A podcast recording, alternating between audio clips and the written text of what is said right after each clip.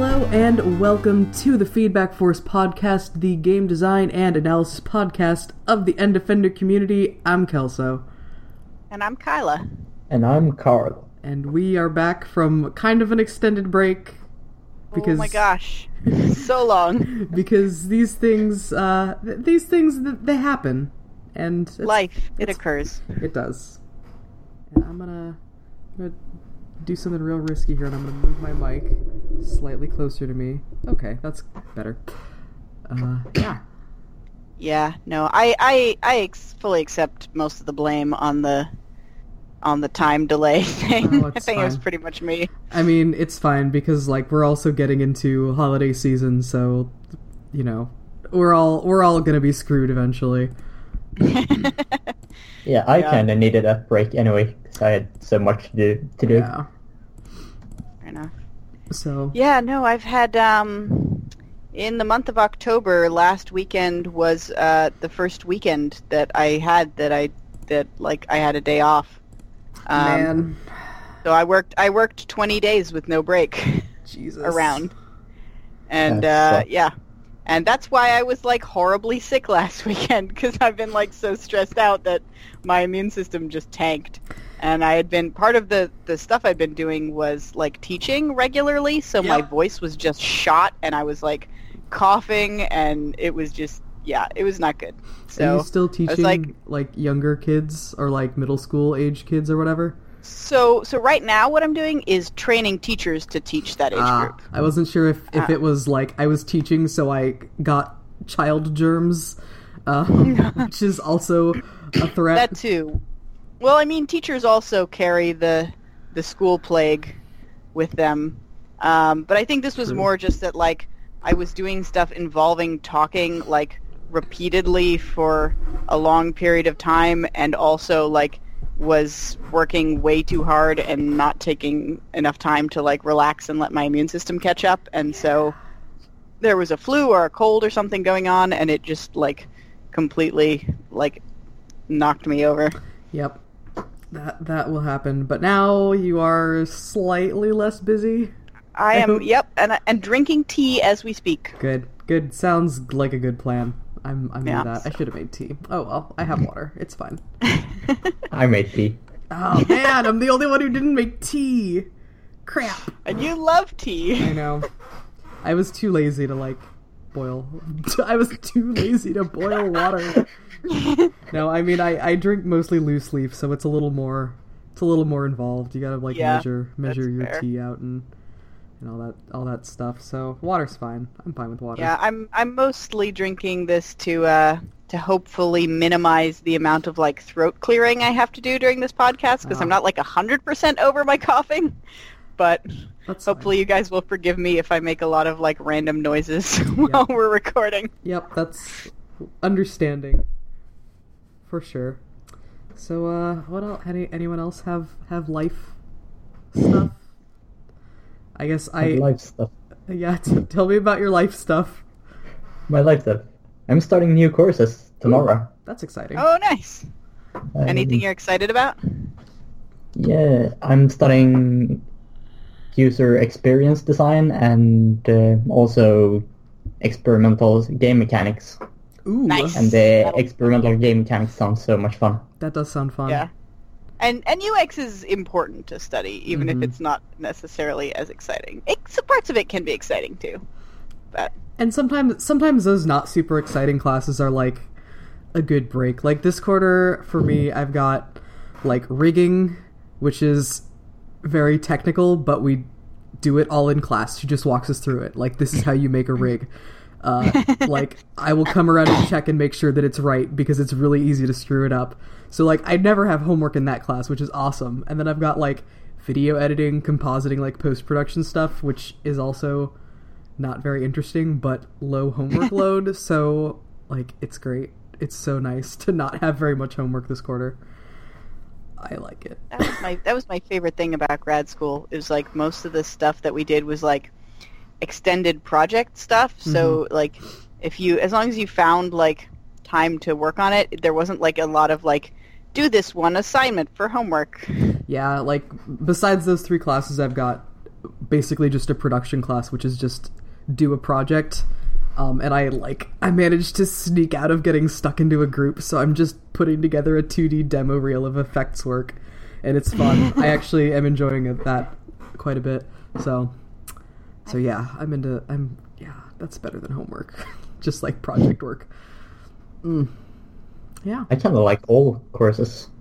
Oh, you're lucky. Like, ev- everything you do is fun. It's fun to learn. It's I mean, fun to it's learn. not I fun just... to do stuff. Yeah, it's fun to learn. Exactly, it's fun to learn. I just hate having to do stuff. Uh... Yeah, I, I yeah. I most there was almost every single class that I took at U S C I really liked. Most of the ones that I didn't like were the ones that were sort of like required from other departments and like didn't understand like some of them like didn't really understand the idea of like. That we were graduate students, and it's like, yeah. let's do a, like, you know, a regular, like, final, where it's like a sit-down test and a multiple-choice answers, and I'm like, that's not, like, why I am here. I am not here to take multiple-choice tests. I'm here to learn things from you. Yeah, I I thankfully have, like, all of my liberal arts requirements, like, out of the way, so I've just, just got art stuff uh, from now on for the next year. But yeah, like... I had a I had a political science class where the guy teaching it was also working on his doctorate, so he didn't really have time to like prepare lectures and stuff. So we like he split us into groups and was like, okay, you're gonna cover this chapter and you're gonna cover this chapter, and we just like taught each other the material. Taught the is, class yourself. Yeah, which is that's lazy as shit. Yeah. I mean, I, mean that's you a, know, I get it if you're I working like on it. a doctorate, but it's it, it would have been better if it wasn't like you know it's it's a it's a liberal arts requirement like n- yeah. nobody really cares about it and and it was political science, so half the time the class just devolved into shouting matches, um, lots of yelling. Yeah, um, fair enough. You know, well, like you do these days. Yeah. Yeah, no. The one I the one I mostly didn't like was um was our business course that we had to take, mm. which like I'm fine with having to take a business course. I think that's like useful for like people in you know going who are probably going to go into like independent business ownership for the most part. Yeah. Um, but like I didn't feel there were there were a much lower ratio of like really useful classes in that class than I wanted. Like I wanted like like important tips and tricks for like running your own business. What I got was like, here's the definition of revenue and how revenue relates to profit. And it's like, yeah. no, I know these things. Yeah, that sucks. I wish we had something like that where it's like, okay, so you're a freelancer now. Like this is how you put together an invoice. This is how you look at like this is how you read a contract and tell if it's screwing you over or not. And I got a little bit of that in one class from uh This is how you do uh, your your taxes, isn't it? Yeah, exactly. Like, and we, we got a little bit of like contract stuff from one one teacher who he teaches, but other than that, he has just been freelancing for like thirty years or something. Um, and he's like in the underground comic scene here in Seattle and like all sorts of cool stuff. So we got a little bit of that from him, which was useful. But other than that, it's like I am I am unprepared for my future of probably freelancing. That's fine. That's okay. Yep. I just uh, I just need to make sure that I have a sugar daddy. Oh man, I saw. Sorry, sorry, sorry to be that person who says like what I saw on Tumblr the other day. Oh, whatever. But that's fine. I saw this amazing thing on Tumblr the other day that somebody said, um, "What's a gender-neutral term for sugar daddy?" Yes. And the suggestion was high fructose corn parent. Oh, I saw I saw like a similar post, but it was um, it was a different, it was a different like suggestion, and I don't remember what it was. It was there was a glucose it was glucose something. guardian, glucose, glucose guardian, guardian. glucose guardian is good, but I prefer high fructose corn parent. There, I, yeah, I didn't see that one. That one's pretty great as well. I I support anyway. I support uh, I support these gender neutral substitutions. Other, other, Why did it have to remove the sugar? I I don't know because it's a it's it's a sugar substitute in addition to a gender substitute. I guess. I suppose. Yep. I mean, it's Tumblr. It's technically, gotta, the glucose. Be a porn, or porn. Technically, a porn, the glucose one is also sugar, wow. But yeah. I mean, it's all some sort of sugar. Uh, speaking of like major major life things going on, though, um, assuming we do this the next podcast in two weeks again, uh, when we next speak, I will be a thirty-year-old. Oh my gosh! That's my birthday is two days from yesterday, so, oh, or two exciting. weeks from yesterday. Oh, I didn't realize uh, our birthdays were like close together. My birthday was uh, last Wednesday, and I am oh, cool. now twenty-seven. Twenty-seven. We're all getting old. I know. Except for Carl, maybe. How old are you, Carl? How old am I? I'm twenty-five. Oh, okay. Oh. So we're yeah, we're all getting old. I think once you once you like pass twenty-five, it's like, yep, this is happening, which is fine. I'm looking forward to not being in my twenties anymore.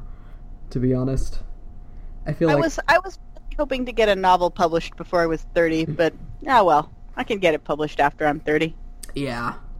Or hurry up. Yeah, or hurry up. yeah, or, yeah, or within the next two weeks. I mean, well, you've, we've got uh, NaNoWriMo coming up next month, correct? I believe. Is that November? Yep. So, yeah, I've seen people gearing up for that. Yeah, maybe I should try it again this year, but given my work schedule lately, like, yeah. I haven't had a lot of time for creative pursuits. Yeah, I, I like, started outlining a... a big dumb visual novel because I'm garbage weeaboo trash. Um, and that's, then that's totally fine. I would I would read your visual novel. Yes, I mean my my super otome like kiss all the boys visual novel because I mean you know just for something to do for fun that involves drawing and writing, which I don't do much of anymore, but I still would like to. Hey, we played that game where you dated cats. Like, yeah. I'm cool with that sort of thing. Yeah, exactly. Um, I'm also working on a visual novel. Oh, cool. Yeah? Or rather a spoof on visual novels. Does yours also involve kissing all the boys and or cats? Um, not yet. Got Not soon. Gotta put it in there. It's a feature that needs, that cannot be neglected. Um, yeah, that's funny. I was talking to another guy that I, a guy that I know at my school, and he's also, like, thinking about writing a visual novel. So we talked about our visual novels. It's great. In um, the air. Yeah. Well, I think, I think we have exhausted our life talk. Sounds like it. Should we get into the game? I suppose so. Because, oh my gosh, I have so many notes. Um, Good. All right. So, the game we played this past month or so, yeah. uh, was Child of Light. Um, and first off, let me start off by saying, uh, shout out to my friend Rob, who told me, like, I think literally years ago at this point, like, oh man, Child of Light was really interesting, and you should you should play that, because I'm, like, really curious to hear what your thoughts are on it. And, like, well, hey, Rob, I finally got around to playing it. Yeah. So here are, here are all the thoughts. Here we go. Um, but yeah, so I think we should talk uh, in, in at least three major sections about the like the story, the visuals, and the mechanics. Um, but as usual, let's just start out with sort of a quick summary of like what the game is and what its whole deal is. Um, so this game is a turn-based R P G by Ubisoft. Um, done on their like Ubisoft art engine, yeah, or it's, it's the uh, UbiArt engine, yeah. Yeah, the UbiArt engine. So it's got like a, a very interesting um, sort of watercolory visual style. Um, you play as the Princess Aurora, not to be confused with the Disney Princess Aurora. Different Princess or Aurora. Or should you confuse her? Mm. No. Different fairy tale, I think. She does a lot less sleeping than Aurora does, um, generally. Although she does do a little sleeping. She does do a little sleeping, uh, but less overall. True. Um, so she she's the only daughter of like a king of a a small kingdom in Austria somewhere, I guess. Um, and like her father remarries, and may or may not have been poisoned by uh, Aurora's stepmother. And then, like, Aurora wakes up in this weird magical kingdom of Lemuria, um, which is under siege by this like Queen of Darkness and her two daughters. And um, Aurora has to like help bring back the light to the kingdom of Lemuria by defeating the evil queen. Um, so that's like that's the basic story. Uh, throughout, you like you you know you pick up a bunch of a, a colorful cast of characters uh, as you go through to be your party members. Um, and the the game is like a like a typical R P G, has a sort of like map area where you're actually wandering around and doing movement, um, and then when you get involved in an encounter, it switches over to a combat screen, which is a separate screen uh, where you perform your turn-based combat stuff. Um, like uh, Chrono Trigger or some of the other uh, some other R P Gs that do this, the encounters are not random encounters. You can actually like see the enemies on the map screen, and if you run into them, that's what triggers the uh, the battle. And if you manage to like sneak around behind them, you can get advantage to the battle. If they manage to sneak up on you, they get advantage, and so on. Um, the actual combat uh, has an interesting set of mechanics. There's um, there's like a timing bar along the bottom. So it has a main blue section and a little red section at the end, um, and all the characters in the combat proceed at their speed along this timing bar. And when they hit the beginning of the red section, you decide what move you're going to do, and when they hit the end of the red section, the move goes off. If they, if a character receives a hit while they're in the red section, so between deciding a move and executing the move, then they get interrupted and knocked backwards on uh, on the sort of little time time road racing thing. Which is um, extremely and, frustrating when it happens. Yeah. And so there's a lot there's a lot of strategy in the game around playing with that timing and like figuring out when you should attack and when you should defend to avoid interruption. Because if you defend, then you take less damage when you're hit, and you your next turn your speed is increased, so you go faster along the little timeline. Um, and you can also slow down the progress of yeah, enemies. Um, yeah, there's a lot of mechanics that um, yeah. involve like basically playing with timing, moving things forward or backwards, or increasing or decreasing speed, or you know stopping someone on the timeline for a little bit, things like that. Um, there's also a little uh, Firefly character, um, which is an it's an assistant in both the map screen and the combat scene. Um, so the main movement and combat is done on keyboard, and the uh, this character is operated with the mouse. So you can do it all yourself, or the game also suggests like if you want to do a sort of like Super Mario Galaxy Starcatcher type thing where like one person is playing like this support role, you can have like somebody else do the mouse stuff. Um, and on the map screen, the, the character can like create light and heal and open treasure chests for you at a distance and like collect things at a distance.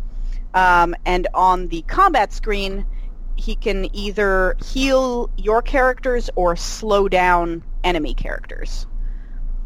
Um, he does have a limited amount of power that you can recharge by uh, getting wishes, which are just like little little light plants glowy that are orb guy, yeah. yeah, glowy orbs scattered throughout the world. Um, And there's also various items that you can do um, to do that. Yeah, your standard so, sort of R P G healing yeah. potions and M P potions.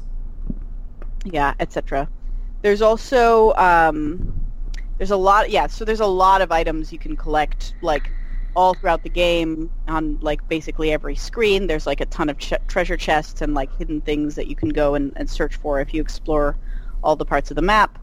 Um, there's also uh, little gem shards you can get, which there is a combination mechanic where you can combine gems into more powerful gems and then like Diablo style equip them in slots on your characters to give them various powers depending on what type of gem you created and what slot you put it in.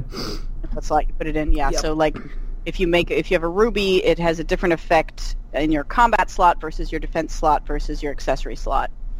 Um, and there's like nine different gems, I think, total. Uh, I don't, I don't have it like off, off the top of my head, but that sounds about right. Yeah, because there's like three primary color gems, three secondary color gems, and then there's diamonds, um, onyxes, and uh, whatever the combination of diamond and onyx is called. And then there's um, some like special stones, like there's like uh, the princess stone. I think like like they're like quest items, I believe, for the most part. So are there equipables as quest items? I totally didn't even notice. Or maybe not like quest items, yeah. but you, you get them. Wow. Well, I, actually, you can craft the princess stone. I'm looking at that now. But there's another one that's like I think it was called Aaron's stone that was similar. That I oh, think man. I think I remember getting from. I didn't be, find any of those. I don't know if there were a lot, but good to know. There are also apparently some secret secret special stones that you can get. um, and there's uh, there's like you can find like secret stardust to up your stats. Uh, each character also has a pretty like. typical R P G style like tech tree um, that you can upgrade as they gain experience and skill points, um, and each character has basically like three paths that they that you can go down um, that that each upgrade different things, uh, which are are pretty interesting. I if so I can like I think that's pretty much like the summary. I can segue into the mechanics from yeah. that. Yeah. You guys are ready for that? Um, I, so one thing I, I really loved about this game mechanically with those skill trees was that it felt like every party member was like useful and distinct.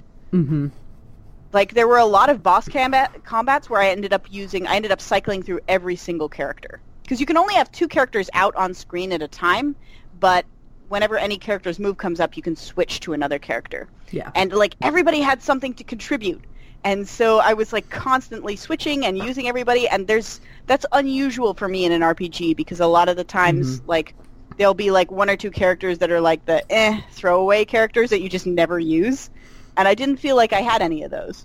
Yeah, I, I think okay. it helps. Oh, do you have something to say?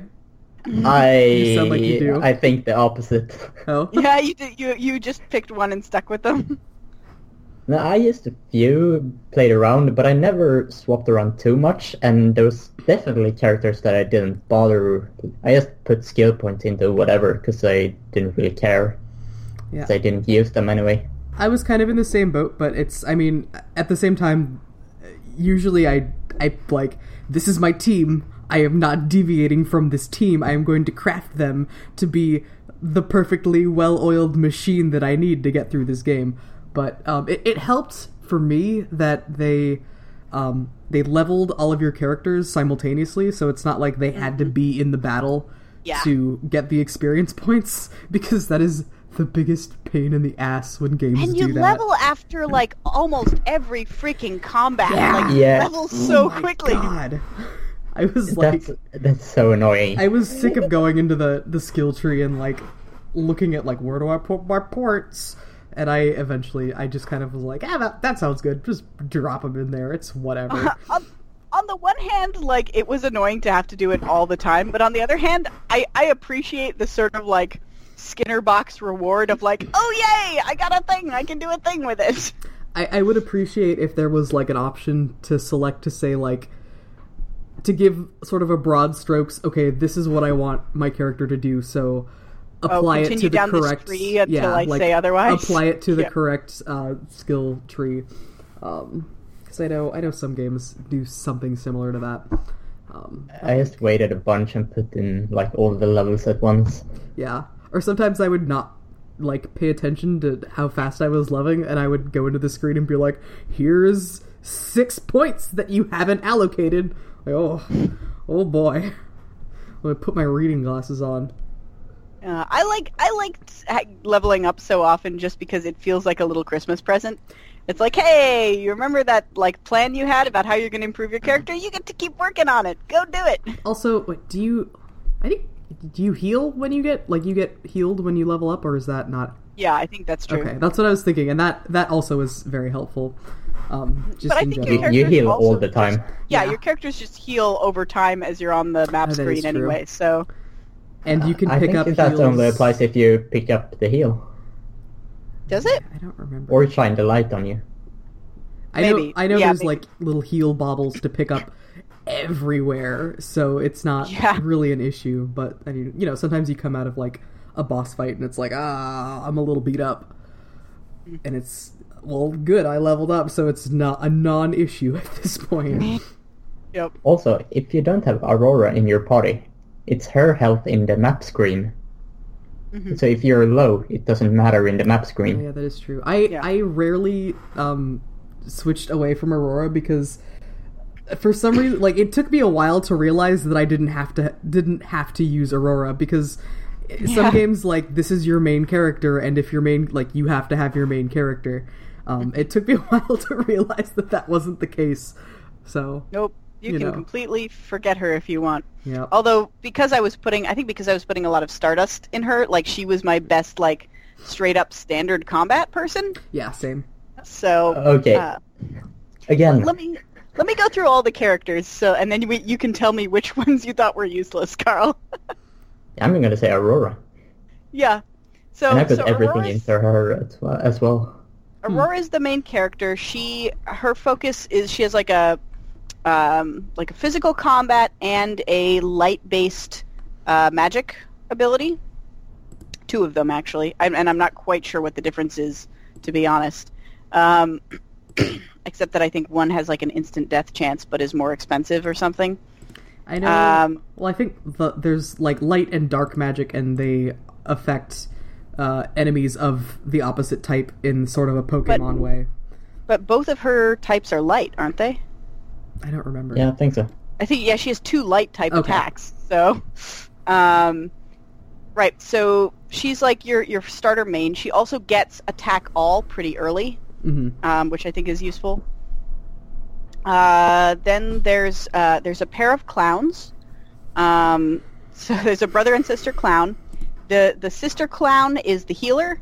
Um, so she has heal ability and shield ability, and also one of the fastest attacks in the game. So that's really good for interrupting people. Also, can um, we can the, we talk about how the girl clown's name is Rubella? Which is rubella, a disease? As, as in measles, mumps, rubella, yeah. Uh, and and that's, like, I was expecting that to just be a thing, like, but it's not. It's just an unfortunate name. Anyway, uh, I just needed yeah. to say that. Yeah, no, that's that's when, when I when I mentioned her the first time, I was, like, explaining this game to Huck, and I said, uh, oh, yes, that's rubella, and he said, as in measles, mumps, rubella? I'm like, yeah, um, I guess so. But yes, so um, so she's the healer. Her brother um, is a support who has uh, haste, and um, uh, he he has the unstoppable um, buff, which means that you can't be interrupted. Um, and he has a, a shielding buff as well. Um, haste, of course, being super important in a time-based Uh, mechanic system. Yes. Uh, then there is uh, Robert the Business Mouse, um, who ha- has uh, arrow attacks. He also gets an attack all um, pretty early, and he has uh, slowing ability. So he has he can either single target or multi target to uh, slow people down, and he has a status heal. Mm-hmm. Um. There is, Did you say Finn? Uh, the, yeah, Finn the Capilli. He's like a little gnome character. He's your basic black mage. He's got the three uh, main elemental types, so water, fire, lightning.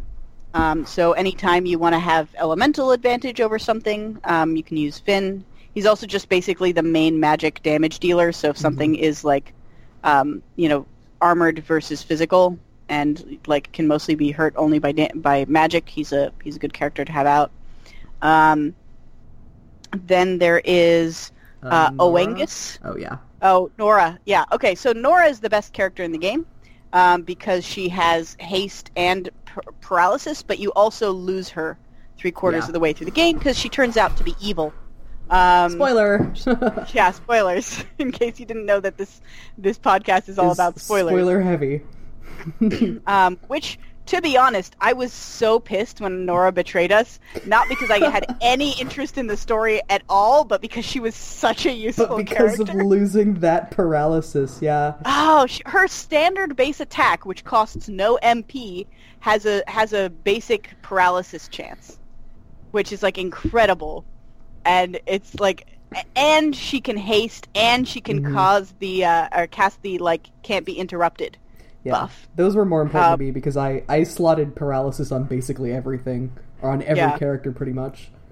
Yeah, so she has just like really good abilities. I guess she's that's... like a really great character, and then you lose her. And I guess like, that's no! why they gave her all of the good shit, so that like it gives yeah. you some emotional investment in in her betrayal, even if it's yeah. even if it's like no, my even good character. Yeah. And I was annoyed because I had spent Stardust improving her too. Yeah, that does suck. And, yeah, and then that ended up like being wasted, which is a shame. Um, but anyway. So that's Nora, a k a. Nox, is who she turns out to. She turns out to be one of the two daughters of the uh, of the queen. Um, and then there's Owengus. Um, Owengus is a big, like, monkey dog lion thing with a mask that is, like, um, one of the, uh, like, royal guards that from the old uh, Queen of Light, um, who is, he's the tank character, so... Uh, he has a lot of health, and he has an ability that means that uh, enemies will focus attacks on him.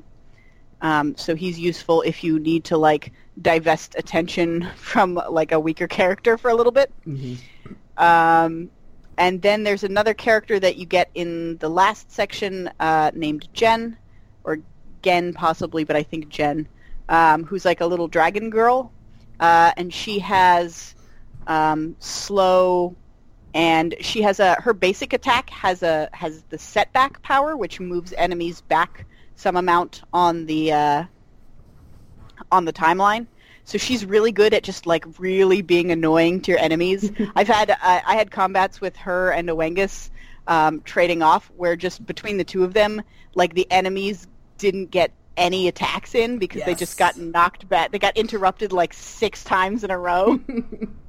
Perfect. Which is a pretty goddamn satisfying feeling. Mm-hmm. Um, but yeah, did I miss anyone? Is there someone else that I forgot? Golem.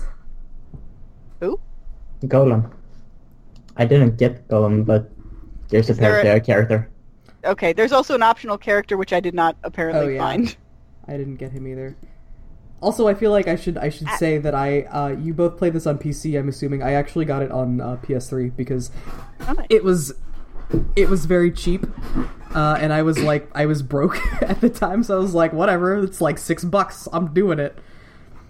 And I don't, I don't often play games all comfy, cozy in my bed, so it was a nice, a nice uh, break from like sitting at my desk all day. Anyway, he looks like he looks like a, a rock lizard with big eyebrows. Oh, um, yeah. Um. So that's maybe a that's maybe a reason I should go back in and like uh, New Game Plus it or something. Um, yeah, apparently there is a. Oh no, wait. Okay, he's a D L C character. Yeah. Oh. Okay, so I, I probably did not have the deluxe version, so I probably could not have gotten him. Yeah. Because like I... I had no idea that there was even another character in the game. So yeah, I think the deluxe version was the only one I had the option to buy, which was nice because it, it gives you that character as an option, but it, they also start you off with a just a bucket load of oculi and Stardust. So it's like, oh, I'm I'm sitting pretty here. Yeah. These uh, yeah, I mean.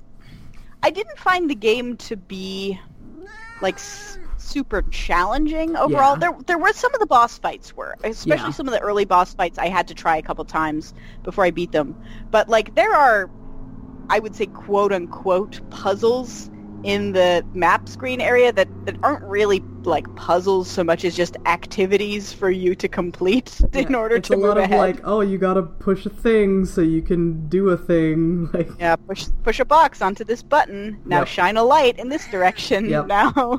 Yep, yeah, a lot of boxes and light shining. Which is fine. I mean, at least they put in the effort to, like, make the overworld uh, engaging and not just, like, exploratory.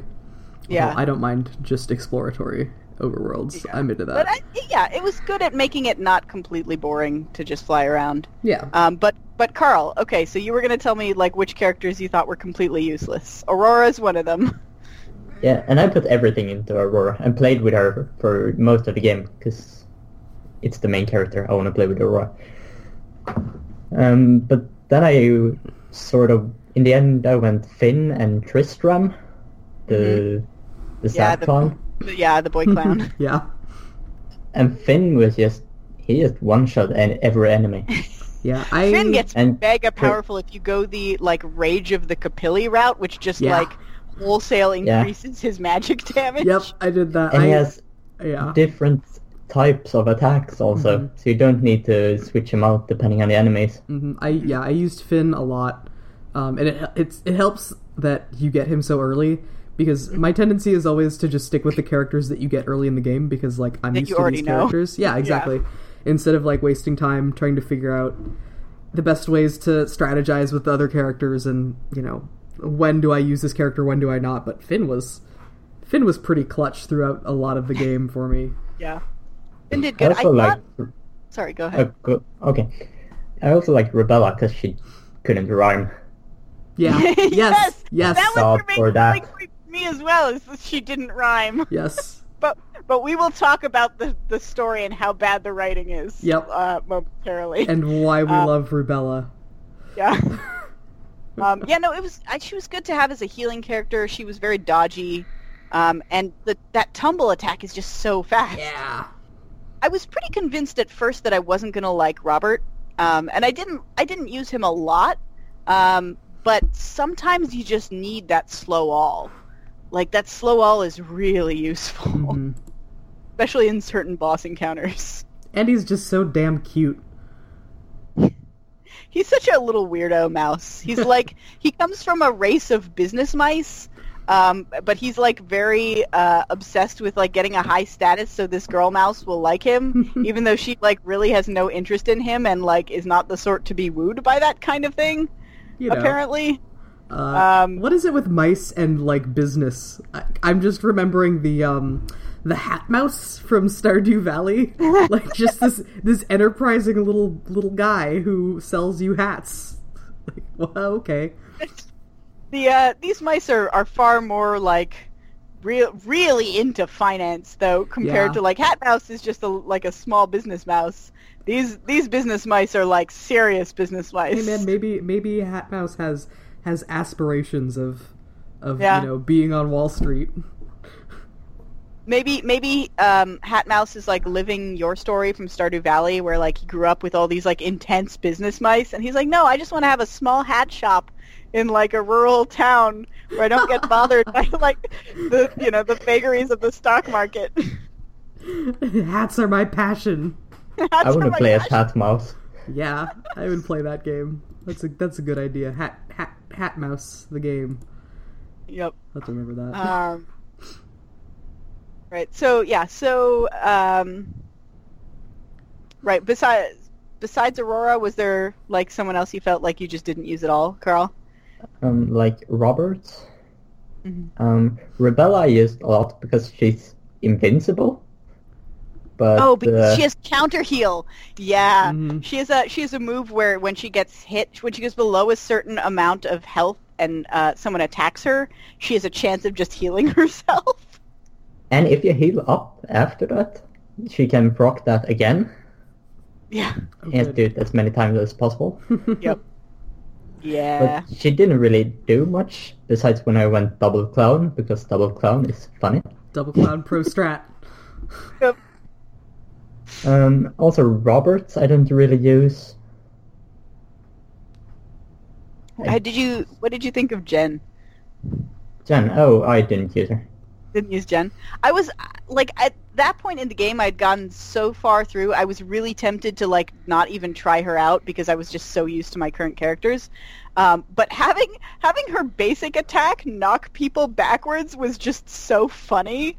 And, like, it's clearly one of those things that, like, if someone did it to you, would be aggravating as fuck. But the fact that you get to do it to the enemies is just hilarious. Enemies don't have feelings. It's fine. Yep. Yep. But that sort of only works when there's a few enemies. Mm. Eh. It's a, I mean... It sort of depends. My one of my um, like main strats was to go with her and Owengus and have him like suck in all of the um, Uh, so usually what I would do is put Owengus out first with Tristan, and have Tristan buff the fuck out of Owengus, so he was, like, basically invincible. Then he does his, like, attack me trumpet thing, and uh, absorbs all of the attacks. Uh, and then you take Tristan out, so he doesn't lose any health, and bring Jen back in, uh, and just have her, like, stop the uh, stop the enemies from ever being able to attack, while, like, Owengus sits there and takes any, like, any ones that make it through. It's a pretty beautiful thing. That sounds like a solid system. Yeah. Um, so...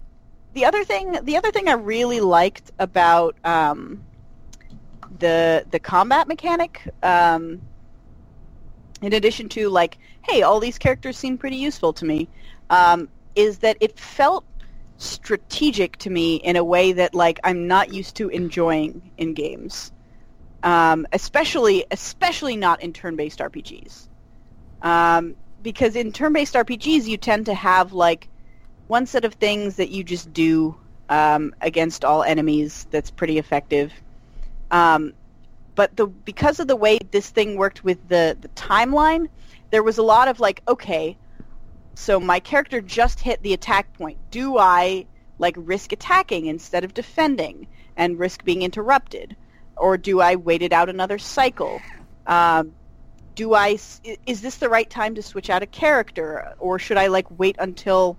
like the next cycle of attacks has gone through and switch out the character then so they don't take damage? Mm-hmm. Or do I want to slow down the enemy so that they're caught in, like, the interruption field, or do I not want to do that because they have an interruption counter that would, like, speed them up or something? Yeah, it's it's nice that there's a lot more to consider um, than just damage dealt and damage taken.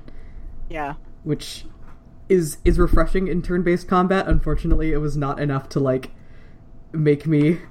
really loved the combat, but it's it's better than it's better than most turn-based stuff.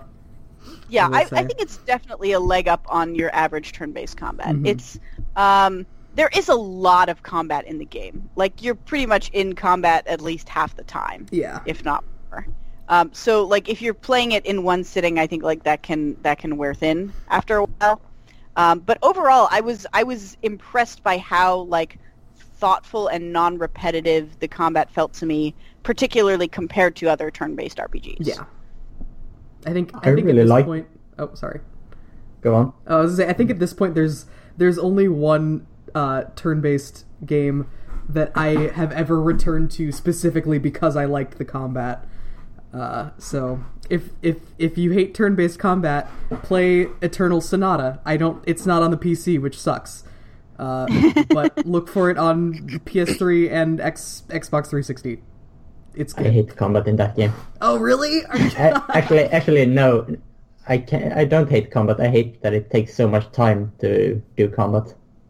Yeah, but there's not there's not as much combat in that as there is in this, for sure. I guess. Which, which helps. Anyway, that was that there was a lot of combat. Anyway, I really like this combat, but there is some times where I had to, like, guard five turns in a row. Yeah. Because I couldn't do anything, and that was frustrating. Yeah, it's yeah. The I don't know. It's it's it's interesting because there's I I don't know how to explain it, but there's, like, a balance there that in in another R P G, like, that would never seem like, oh, there's a good strategy where I do nothing for, like, a period of time because I'm biding my time until something else happens. Like, that's not exactly, like, a common turn-based R P G, like, thought process. Yeah, unless you're, like, powering up your mega beam or whatever. Yeah. Um, and it's... I'm not... I'm not normally a very strategic person, but I, I kind of felt playing this, like, oh... this must be, like, what most people actually get out of, like, R T S games. Yeah. Like, this feeling of, like, I have to think about, like, consider, like, weigh the, the risks and the pros and cons of the action I'm about to take and decide, and, like, I have to be able to pull it off with exactly the right timing. Like, I have to be able to slow them down for just long enough that they end up in exactly the right spot. And, like, did I really judge this timing correctly? Because you, you can see the characters progressing along the timeline, Um, so you can kind of intuit when they're going to reach certain points. Mm-hmm. Um, but their speed may change during the casting part in the red. Yeah, which always so, screwed me up. Yeah, so there's a little bit of, like, trying to predict what your opponent is going to do and, like, making sure you're accurately judging the speed at which things are uh, progressing and managing your, like, firefly power so you have enough, uh, like, light left to slow down enemies when you need to slow them down. Um, I, I really, I like, like I said, I don't normally enjoy, like, feeling strategic, but I felt like really good about feeling strategic in this game. Yeah, and and that's the thing. It's like the combat was fun, but there, there's so much. There's of it. so much of it, and honestly, I, it's less that there's so much combat because I would have enjoyed it more if there were fewer battles that were longer. But it's it's the flow of going through what feels sort of like a, a Metroidvania overworld where there's a lot of, like, flying around and, like, finding secrets and just looking at stuff. But every five seconds you're back in a battle, and it, it just really broke up that flow for me. And I I, I think... mean, you can avoid the battles if you want, because you can use the Firefly to paralyze enemies but on the overscreen and just about, fly right past them. But then I worry okay. about being underleveled, because because yes. that's the worry of when you're in yeah. a game that gives you, like, a specific, discrete, this is your level. Then I'm like, yeah, I gotta do fair. all these battles, otherwise I'm gonna be screwed later. Yep. Because, yeah, I, I cheap out of battles often, and it always... It, it doesn't always uh, work out for me, so... So yeah, that's my gripe with it. But otherwise, I mean, it's it's fun. It's just something about the the interruption of the flow and just going back and forth between two really disparate modes just was like, yeah, ah. I, I guess I was very, like, I was very steeled against that because I, I thought of it going into it as, like, a, a standard turn-based R P G. So I was expecting, like, random encounters every, like, ten steps. Mm. Um, so because you could in- avoid encounters when you wanted to, I mostly didn't. That's fair. Maybe I should try try it again with, with less battles and see how it fares for me. Um, Carl, did you have something else you started to say on that? Um, I have no idea. Fair.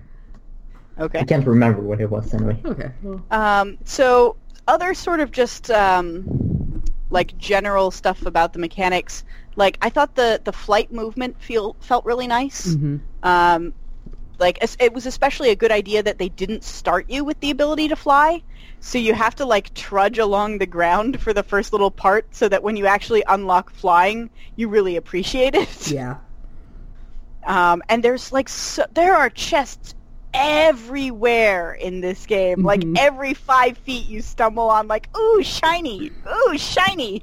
Yeah, or, like, you'll so see it... you'll see a chest that you can't get to where you currently are, so it's like, oh, I guess I gotta go explore and find that chest, even though you don't you don't need what's in the chest. You've already got, like, six of them. Whatever it is, you have six of it. But yep. there's go nothing in a chest that's useful for you. Yeah. Well, the, during the entire shards, game, there's gem shards sometimes. Yeah, I guess that's true. Yeah, but no one cares about gem shards. Uh, I oh my god, the uh, the like the like cyan gems, uh, whatever they're called, the the light green ones, so useful. Yeah. If you put them in attack, they give you a chance of, like, paralyzing your enemy randomly. Which one was that? Was so that... useful. Was that Termine? I use those all the time. And then the yellow, the like uh, the yellow secondary gems, if you put them in the um, the accessory slot, give you a chance of uh, do it, of doing um, is Interrupts. It slow or setback? Setback, I think. Yeah. Of, like, knocking your opponent backwards on the timeline. So, like, that, I I really enjoyed, like, well. I, I really worked very hard at, like, getting really good gems on, on all mm-hmm. my characters and making sure everybody... But if you want really, up. really good gems, you can only put them on, like, the characters you're using. Yeah. And that means I you can pretty... switch around characters as, as well. I had pretty good gems on everybody without, like... Um, I think I had... I had a few brilliant gems, and then... Um, is it faceted is, like, the, the next highest after that? Uh, I believe um, so. On both characters. Oh yeah, because so. Tumbled is the tier two. Um, goes shard, tumbled, uh, faceted, um, and, and then brilliant. Yes. Um, so I had mostly faceted, but that was still pretty good. Those were, like, some pretty serious gems. But I also, like, because I'm, like, the explorer type, I had to explore every nook and cranny and get every chest. So I had a lot of gem shards. Yeah. Yeah, and if, if you had gotten the, like, extra stuff, then you would have started out with even more, because they start you out with a ton of gems, like... Yeah. Yeah, they, like, they start you out with, like... Oh, God, I don't remember. Like, X X amount of rough for every, like, a primary type, and a small handful of tumbled and faceted, and, like, maybe one brilliant... No, no, you didn't get any brilliant, I don't think, to start. But, yeah, like, they gave you a bunch of gems, so... It, it was it was good, like, having that to start out, so you could just, like, craft stuff and not feel bad if you crafted something kind of useless. Yeah. Although that that uh, that line from the trailer of, like, whatever, it's like over four hundred unique crafting combinations or something, like, that's total bullshit. That's misleading. Because, like, yeah, that's very misleading, because there's, like, a set of standard recipes that's just repeated for different hires. Like, you can combine, like, each of the primaries into secondaries, and you can combine gems of all the same type into a gem of a higher level. Mm-hmm. Um, and then there's, like, a couple... And then you can combine primaries and secondaries into, like, um, like diamonds and onyx, and then combine those into other things. And that's all of mm-hmm. it. Like, it's it's just variations across the different, like, uh, you know, polish levels or whatever. Yeah. So, please remove the crafting system from this game. you didn't you didn't appreciate the Diablo, like, throwback? No. I, I like being able to, to customize and, like, say, you know, give give extra little buffs. I I I do think that they didn't necessarily need to be craftable. Yeah. You know, where it's like, also, oh, also you have, like, find these. You have, like, one that does fire damage, one that does lightning damage, and they're all the same. It just depends on what enemies you're gonna face, and you don't know what enemies you're gonna face, so it doesn't yeah. matter. Which is why yeah, that's why the secondary Finn. Gems were better, because they, they had more generically useful yeah. traits. Like, what? Paralyze? Let's see. Uh, yeah, the the light blue is paralyze. Paralyze. Yeah. Uh, speed. Just the, base magic damage. Yeah, the amethyst experience. One was mostly useless except in the defense slot, because its other main things were like, if you get below this amount of health, yeah. then this kicks in, and I I, I hate those health-based yeah. uh, buffs. I think those are stupid. Yeah. I never use them in any game. Unless they're passive, then it's like, there's no point. Mm-hmm. Like, like you get them anyway. They are passive. Well, I mean... Like, you I don't, you don't have meant, to use I, a slot for them. Yeah, you, yeah, yeah, you don't have to use up a slot that you would otherwise use for something else, is what I meant. For something better. Yeah. I was thinking passive because I was thinking in Jen's tree, she gets a passive, like, she gets hasted automatically if she goes below a certain health. Um, and it's marked as, like, this is a passive, so I was thinking... But, yeah, that one's just, like, you can just happen to get that along a tree going for something else. Like, you don't have to go out of your way and, and use a slot for it, so... Um, let's see, what else? Oh, There's I so thought... much stuff I want to remove from this game, by the way. Oh, yeah. It has a lot of it has a lot of little pieces. Mm-hmm. Um, so the other the other thing I was gonna say mechanically is the uh, the wishes thing, which was like it's a way of like healing up a little bit and getting more light for your Firefly. Also, super useful as a tutorial directive. So like, hey. Look here, there might be a hidden thing here. Mm-hmm. Because as soon as you touch it, like a little shower of sparks comes out and they go in a direction.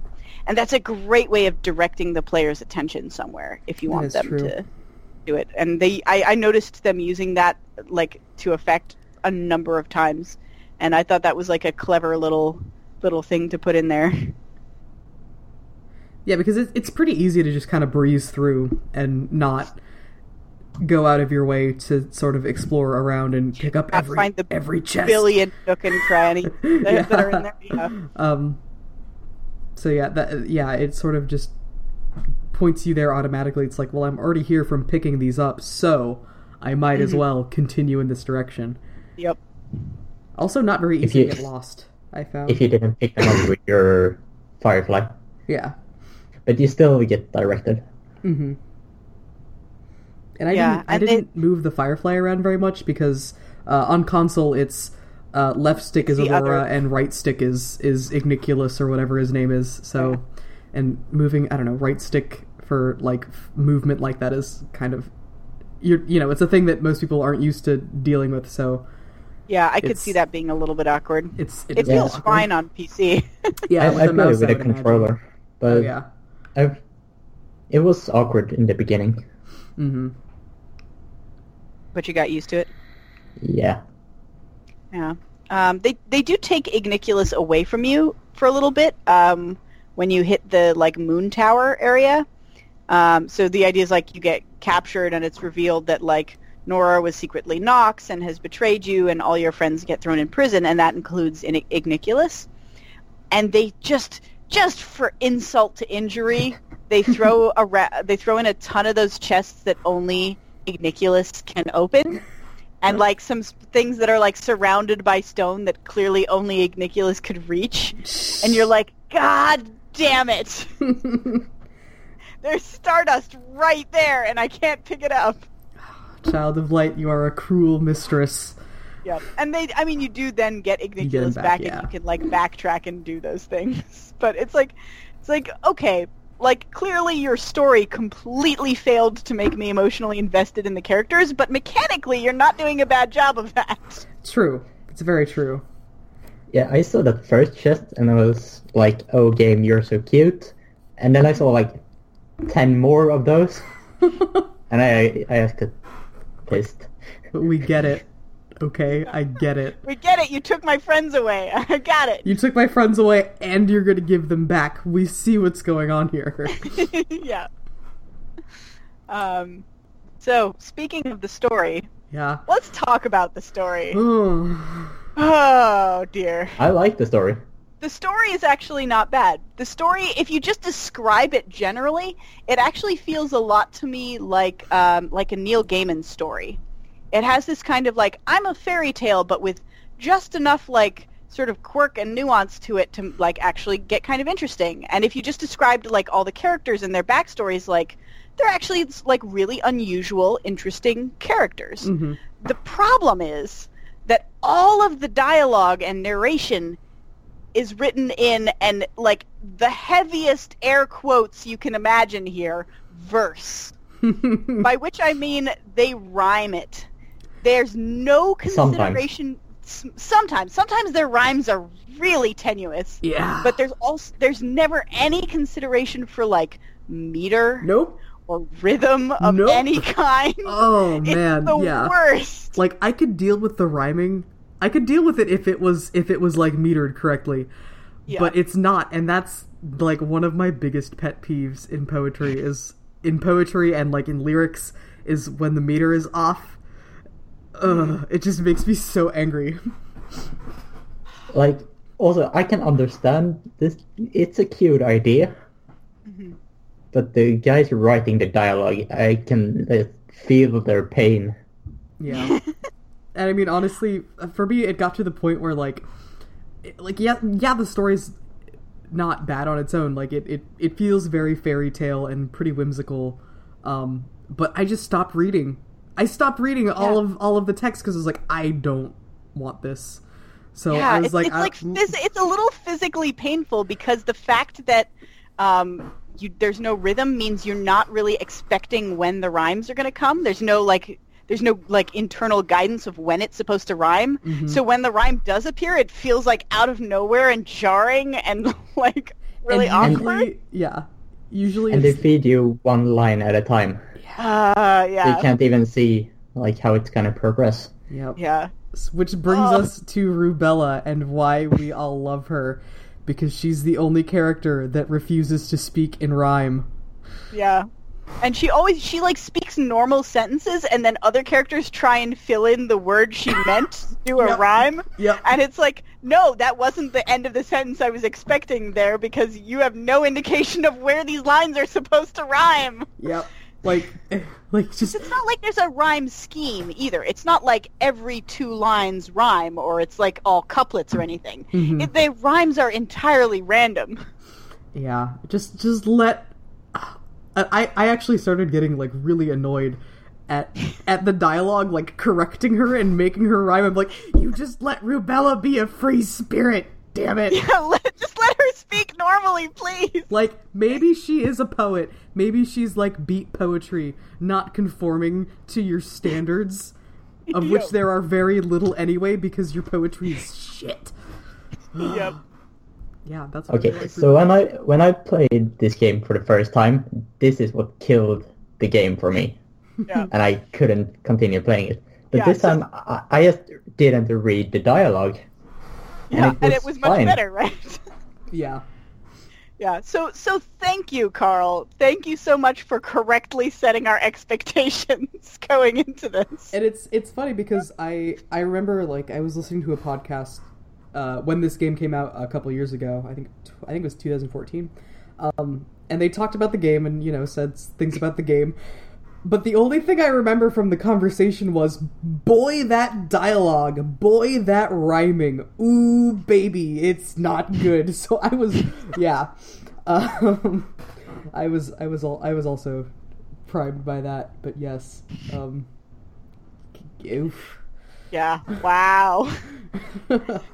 So, from from the overall, so as we said, the overall story is sort of like, it's not bad, it's not terrible.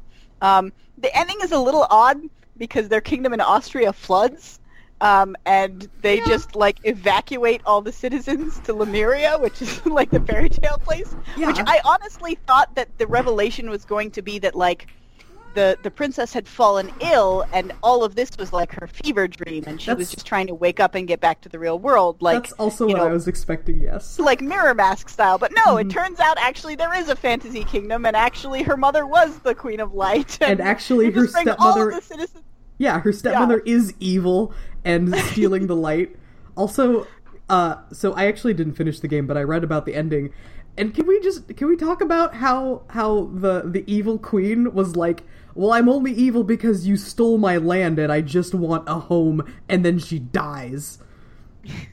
Yeah, well, she she just wants a home that is not bothered by the common folk um, and the lesser people. Still. Yeah, it was, it, like, it's not, she's not exactly the most nuanced villain. It's sort yeah. of a weird... weird thing. The one part of the story that I thought that, like, I really side-eyed really hard um, was that early on the queen gives you, like, a magic flute that is, like, the feel-better flute. Like, it has no it has no properties except that when people are sad and you play it, they feel better. And I don't really understand why that's in there. Yeah. I guess it's meant to be, like, a metaphor about how, like, she's returning, you know, returning the light is about, like, returning the happiness to people or something, but it just felt really kitschy and, like, odd. Like, when, I don't know what, he, what he's called again, the mouse guy. Robert. Robert, when he is dumped after finishing his, like, quest, mm-hmm. she just plays flute, and then everything is better. Yep, and he's like, wow, was... now I don't feel so bad about being dumped. And, like, Owengus is, like, um, shunned by his people for trying to protect them, um, which they view as a betrayal because he, like, worked for the enemy rather than letting them all, like, die heroically in battle. Um, and so, like, she plays her little flute, and he's like, wow, I don't feel so bad about, like, well, isn't, my people isn't shunning the flute... me. Like, sort of a MacGuffin. Like, you get it early on from the, the Lady of the Forest, and then, mm-hmm. surprise, Lady of the Forest is actually the Queen of Light, and that's why the flute does good stuff. Like, I don't... Yeah, but it never does anything useful yeah. in the game. I mean, maybe it's just because we're all well, so un- utterly uninterested by the narrative that it's like, yeah, I right? want this flute to give me haste, damn it! Which you play it when you're stuck in the cell. And he hears it and opens it for you. I guess that's true. Like, Owengus, yeah, it does draw Owengus. I mean, there's a few things that it's used for narratively. Like, it's it's used for, like, getting Owengus' attention, and it may or may not be used to, like, revive um, Aurora from being poisoned after, like, the battle with the second stepsister. Mm-hmm. It's sort of unclear what happens there. Like, the queen plays it for you. Um... But it's never, like, something that you actually, like, make a choice to use or that is mechanically useful in any way. So yeah, it's it's a MacGuffin. Mm-hmm.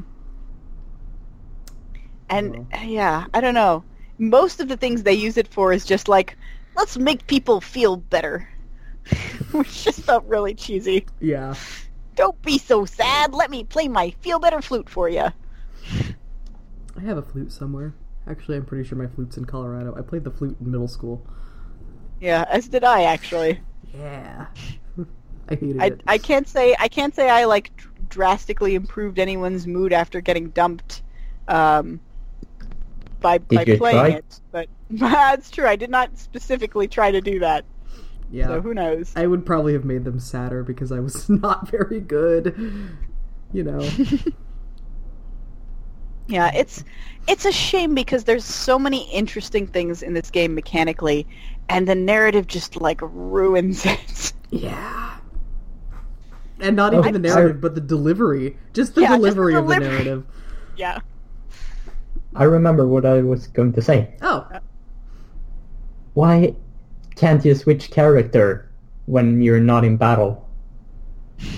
Because she's the only one who can fly. That that annoyed me so much. You don't have to have her in the party. That would have been that would have been cool actually if there were more um, environmental puzzles based around like specific things that each character could do oh, in the yeah, world. Oh yeah, like Robert is a mouse, so he can go through like the small crevices, and yeah. like you need Owengus' strength to like break down doors. Yeah, or Owengus like is that. a big, strong boy who can who can break things, mm-hmm. or I don't know, Ru- Rubella. Uh, I can't think of anything. I can't think of Jump, anything for Clown Force. Jumps but... over spikes. She can something. talk to people.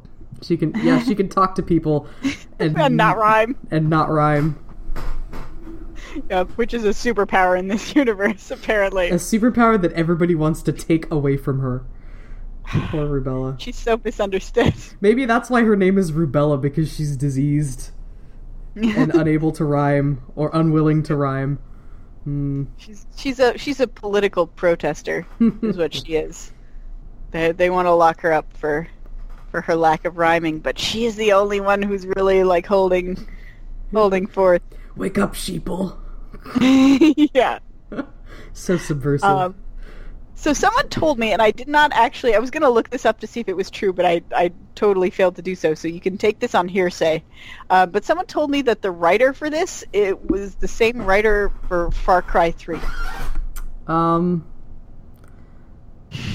I can, I'm, I'm, I have the Wikipedia page up. Uh, I don't... Which I'm told is also not like... A, a super well-written game, but I haven't played it, so I have no no frame of reference. Uh, writers, let's see, writer Jeffrey. Didn't that game get like super well reviewed? I don't know. I mean, I think I think the Far Cry games typically are really well liked for like the gameplay. Um, let's see, Jeffrey Yolahem, blah blah blah, went to Yale with a degree in English. Um, let's see. Tom Clancy's Rainbow Six Vegas two, Assassin's Creed two, Assassin's Creed Brotherhood, Far Cry three, Child of Light, Assassin's Creed Syndicate. Okay. Yeah, so he's used to writing these like really like hardcore like shooty adventure game or like shooty action game stuff. Don't don't write poetry, sir.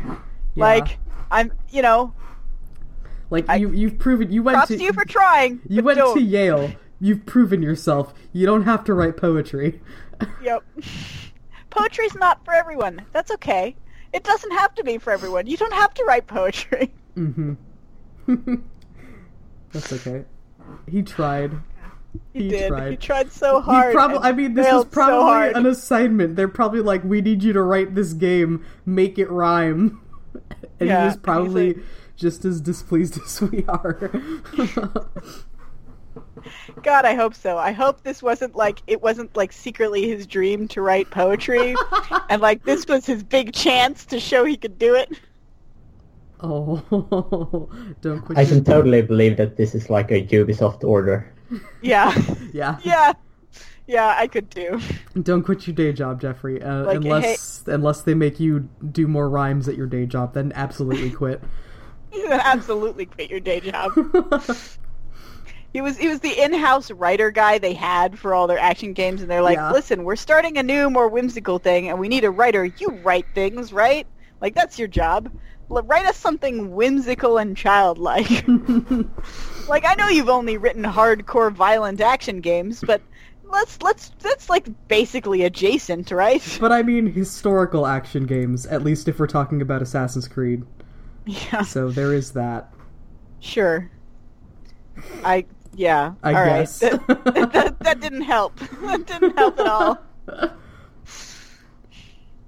Because yeah. it's it's a shame because like now I feel like I'm not sure I can recommend this game to people unless I like heavily heavily caveat it first, right? Like, oh, you might like this game, but you have to go into it knowing the dialogue is going to be utter shit and you're going to hate it. Yeah. It's play for the gameplay, honestly. Yeah.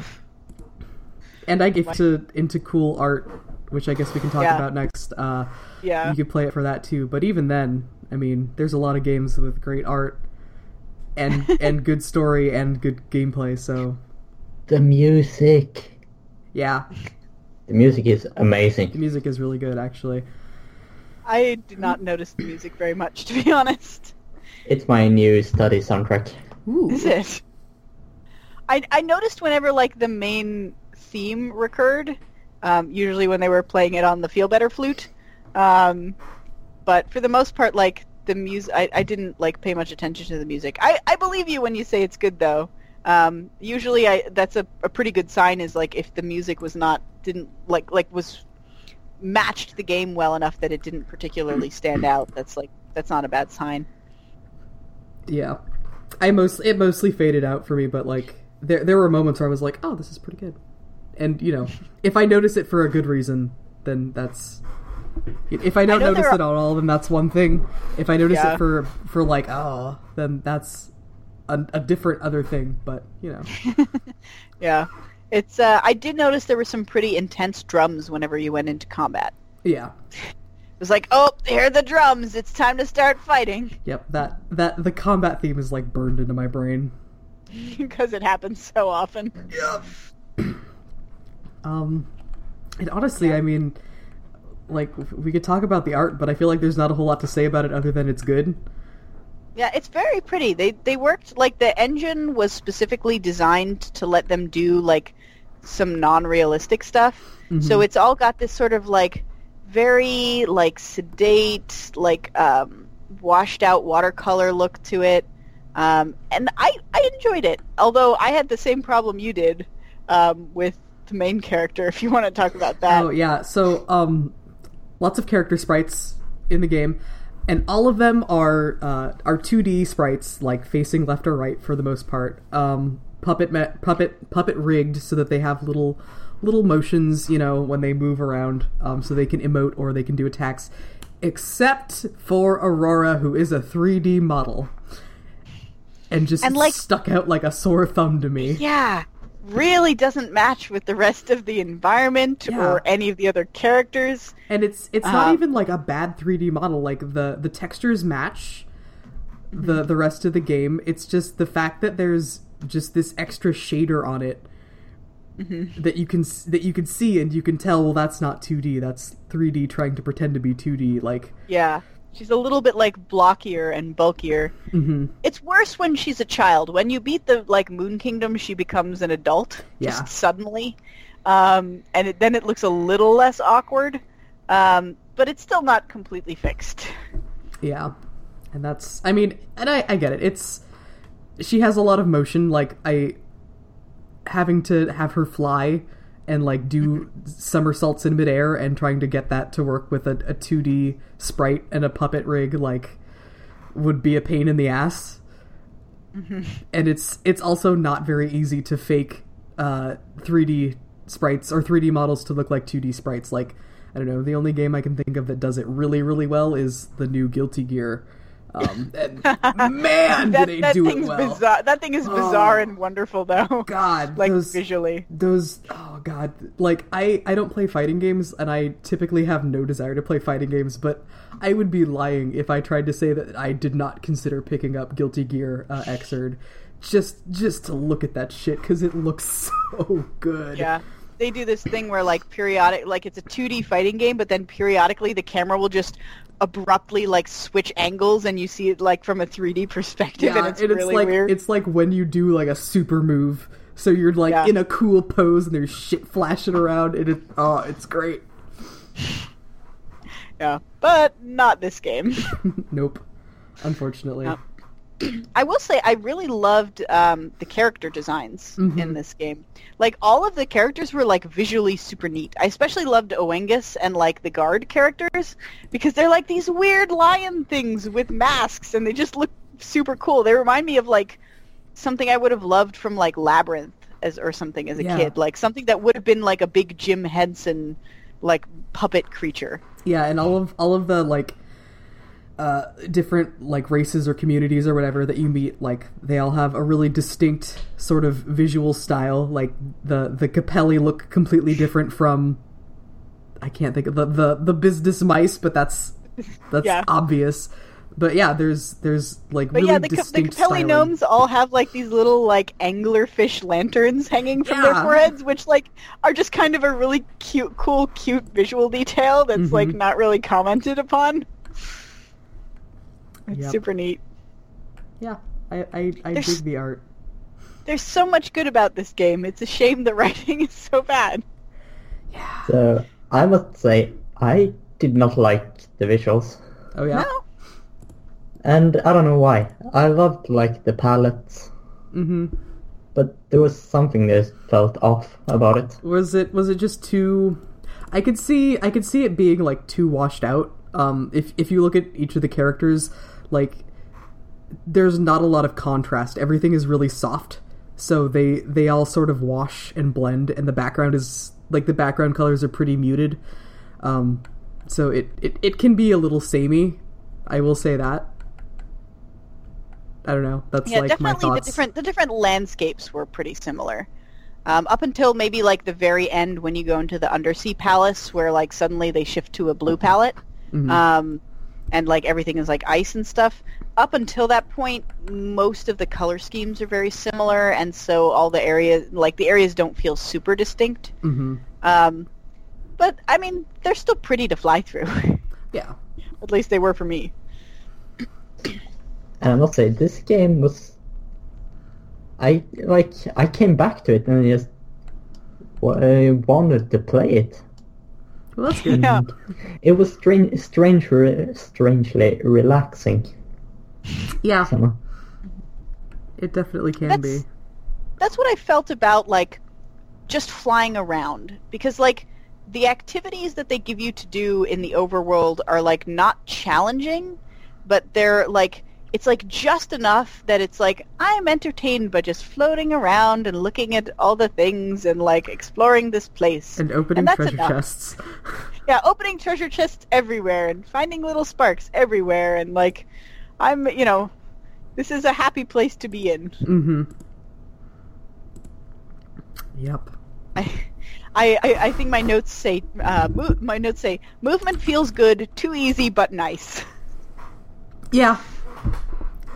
And sometimes, and, sometimes. But I think that. if it had been if it had been harder, it probably like would have been frustrating, and it would have been like the game would have felt very different. Yeah. Um, which maybe is just not appropriate for what they were going for here. I think um, when I when I heard this game talked about on that podcast a couple years ago, I think one one thing that one of the people said was that it, it felt like the game was meant more for kids, and I could see that. Um, because. I think even kids have better sense of poetry than That's, that. That is but. true, um, but they would also probably be more uh, forgiving.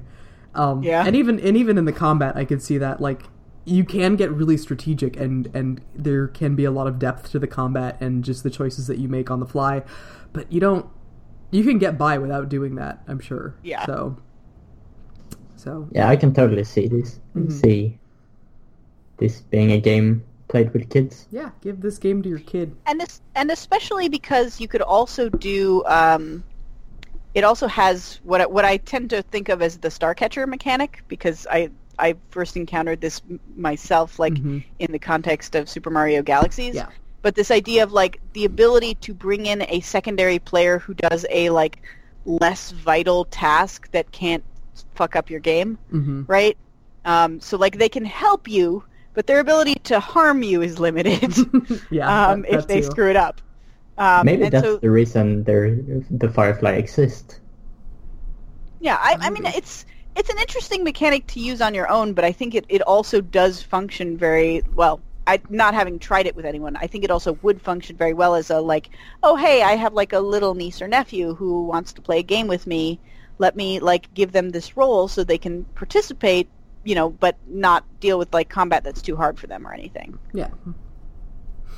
Hmm. True. So is that is that Child of Light? Did we talk about it? Do we have other? Oh yeah. Let me let me look at let, let me look, look at, at my your, notes because I took I took so many notes for this one because mm-hmm. there was just so much in it.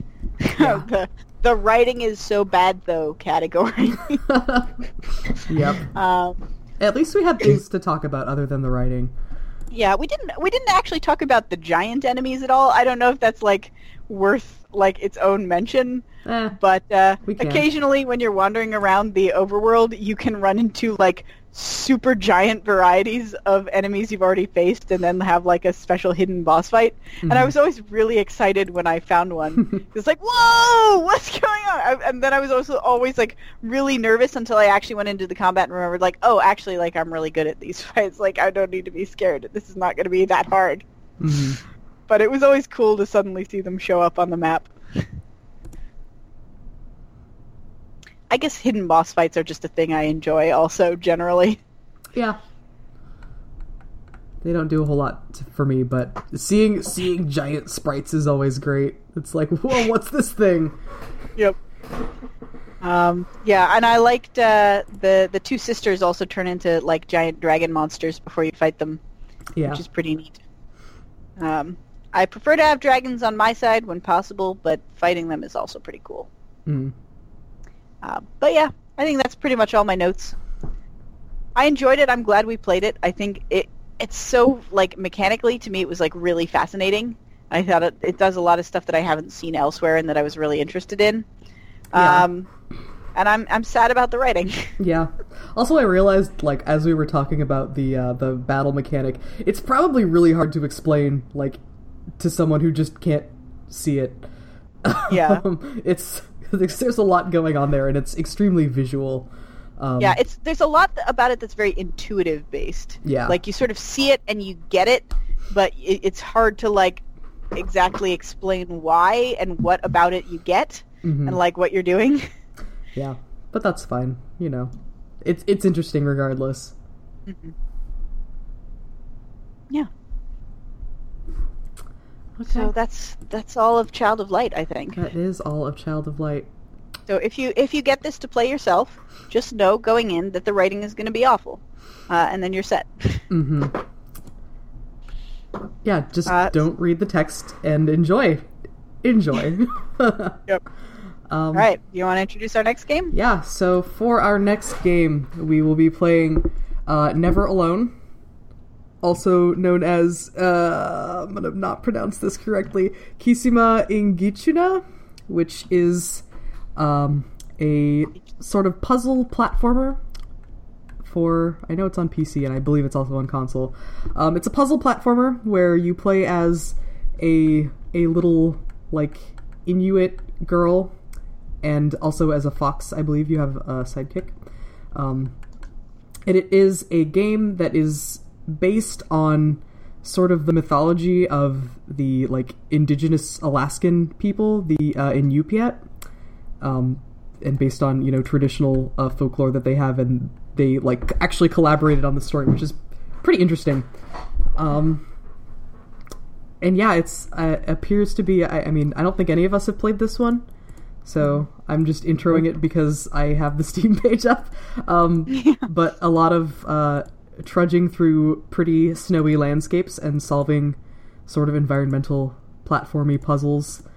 Um, yeah. Yeah, I've I've been meaning to play this one for a while um, because I'm mm-hmm. I'm like really curious about this idea of like that they got um, you know people from the native culture to like to tell the stories and to be involved in the writing um, to to make it more authentic. Yeah, I, um, and I so remember, I'm, I'm really curious about that. I remember reading about it and the sort of part of the reason why it came about is because like the the elders were talking about how their uh, like folklore was not was they were having a like a harder time engaging like the younger generations with the folklore because uh, just differences in media and that sort of thing. So it's like, well, make a game, put the folklore in a game, problem solved.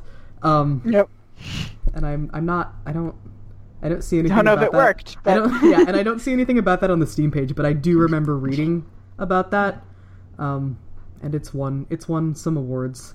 Uh, it came out in twa- late twenty fourteen, so won some awards twenty fourteen, twenty fifteen. Um, and we'll see how it is. Yeah, I, I also have been meaning to play this one, and I am glad that we will that we are going to do that. Yeah, so if you're into puzzle platformers, grab this one. Um, it's available on Steam as well as other places, mm-hmm. uh, and uh, and play it with us. And then, you know, maybe you can be a guest on our show. Yeah, absolutely. I think this one also has local co-op if you're into that, if that's a thing that anyone is interested in. Good so. to know. So maybe probably, I'll rope Puckin playing it with me. Yeah, probably in the similar vein of Child of Light, where like one of you controls the girl and the other one controls the fox. Yeah. Although I think the fox has uh, a more active role in actual puzzle solving than than your little firefly. Just, just picking yeah. up chests and stuff. So, uh, yeah, Never Alone. It's fifteen bucks on Steam. You should, you get it. Play the game. Do the podcast. It, it'll be great. Yeah. So. All right, and hopefully hopefully we will do the podcast again in, in two weeks. Yes. Um. to do that unless we all like get horribly sick or, you know, fall down with a case of real life. Yeah. Uh, I mean, I don't, I feel like I'm not going to have any, any big life popping up until, you know, December. Um, and even then. Yeah. It's, I, I have no idea where my work schedule is going in the next like month or two. It could, it could get lighter or it could like go back to being ridiculous again. I we'll guess, play, you know, we'll, we'll see. Ear. Yep. Yeah. Yeah, I think I'm fine for a while. That's good. Cool. Okay. All right. So, uh, so I guess we got to plug our stuff. Yep. You go first. Okay, I'll go. Uh, I I do this. I do this podcast that you're listening to right now. Uh, I also help coordinate One of Us on Fridays, uh, Twitch.tv slash End Defenders community stream, where anyone can sign up and we all just sort of hang out on a Friday night and uh, play play games, talk about games. I think I might Nano be... did Civ six last week, right? Yes. Um, and then I think next... I think this coming week I will be possibly doing a co-op game with somebody. Nice. Uh, like a a sort of Mario Party-esque uh, board gamey type. Ooh. Type. Is it... Um, is that? Is it that... That kingdom building one? Uh, Dokapon Kingdom. No, Dokapon someone, Kingdom. someone, um, it's, it's a different one, but one of my friends was like, are you talking about Dokapon Kingdom? And if you are, how are you even still friends with the people you've played this with? And I'm like, it's not, yep. it's not Dokapon Kingdom. That's true. That is entirely true about Dokapon Kingdom. It is yeah. a friendship ruining game. Unless, unless you play it with a group, group of friends and all gang up on the A I. Yeah. That's and, the only way yeah. to play it without completely destroying your friendships. Yeah. And this is another game where, where you can uh, deal with the A I, so that's it's either like fuck your friends over or fuck over the A I. So um, that's that's what that's what that is. That will probably be happening on Friday. Might also I'm thinking about doing like a draw stream at some point, but I don't know. That's that could be fun. It could be fun, but it's also like extremely nerve wracking to me. Um, you know, drawing on camera. Yeah, I've never and I've never done that. But, eh. I've I've I've mentioned it like twice now. Like I mentioned it on Twitter, and I've mentioned it here. So that means like I'm I'm trying to lock myself into doing it because I think it could be good to do. But yeah, yeah. I think that could be an interesting experience. Yes. We haven't so, had that yet on the like in the community anywhere. So true. So yeah, um, I am on Twitter at Kelso Time Bomb. Uh, let me know on Twitter if you would like to sign up for a One of Us spot, uh, or if you would like to guest on a future episode of this very podcast. And the answer will probably be yes, because really, it, there's no reason to say no to, to, to most people. So because we love you, so exactly. why why wouldn't we want you here? Exactly. That's it for me. All right. Um, I am. I do on Sunday mornings. Ex- except in the past month where I did not have any Sunday mornings off. Um, on Sunday mornings, I do the Uncaged Fury stream, uh, Twitch.tv slash Cage Tiger, spelled with a K. Um, I've been playing Earthbound.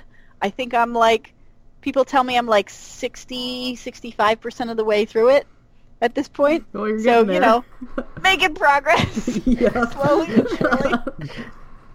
um, and, uh, yeah, so you can follow me on Twitter at Kyla underscore go uh, to find out about, like, when I am and I'm, am not streaming. I try and stream every Sunday morning, but given how crazy hectic my schedule's been lately, I've missed a bunch of them. Um, so, yeah, I'll, I'll, I tend to, I post if I'm, if I'm not going to make it. And so you can find out. Um, Excellent. Yeah. Yeah. And you can follow me on Twitter at, at Skug three. And you should. Yeah. You can yeah. and should. Yep. Because Skug's Twitter is a, is a real gem. Yes. Gem of entertainment. True. And I guess I guess that wraps it up for the week. Yeah. Uh, play play Never Alone. Play the game, like the game, uh, join us on the podcast, talk about the game if you want to do that. First come, first serve. Fight, yeah. fight or for it. Play the ga- or play the game, really hate the game, and come talk about it on the podcast, because yeah. that'll at least give us something interesting to talk about. Yeah, that too. Either way. All right. That wraps it up for us. We will see you right. next time, hopefully two weeks. Fingers crossed. Should be okay. Yeah. Uh, Thanks for listening. Yep. See you guys later. Bye. Bye.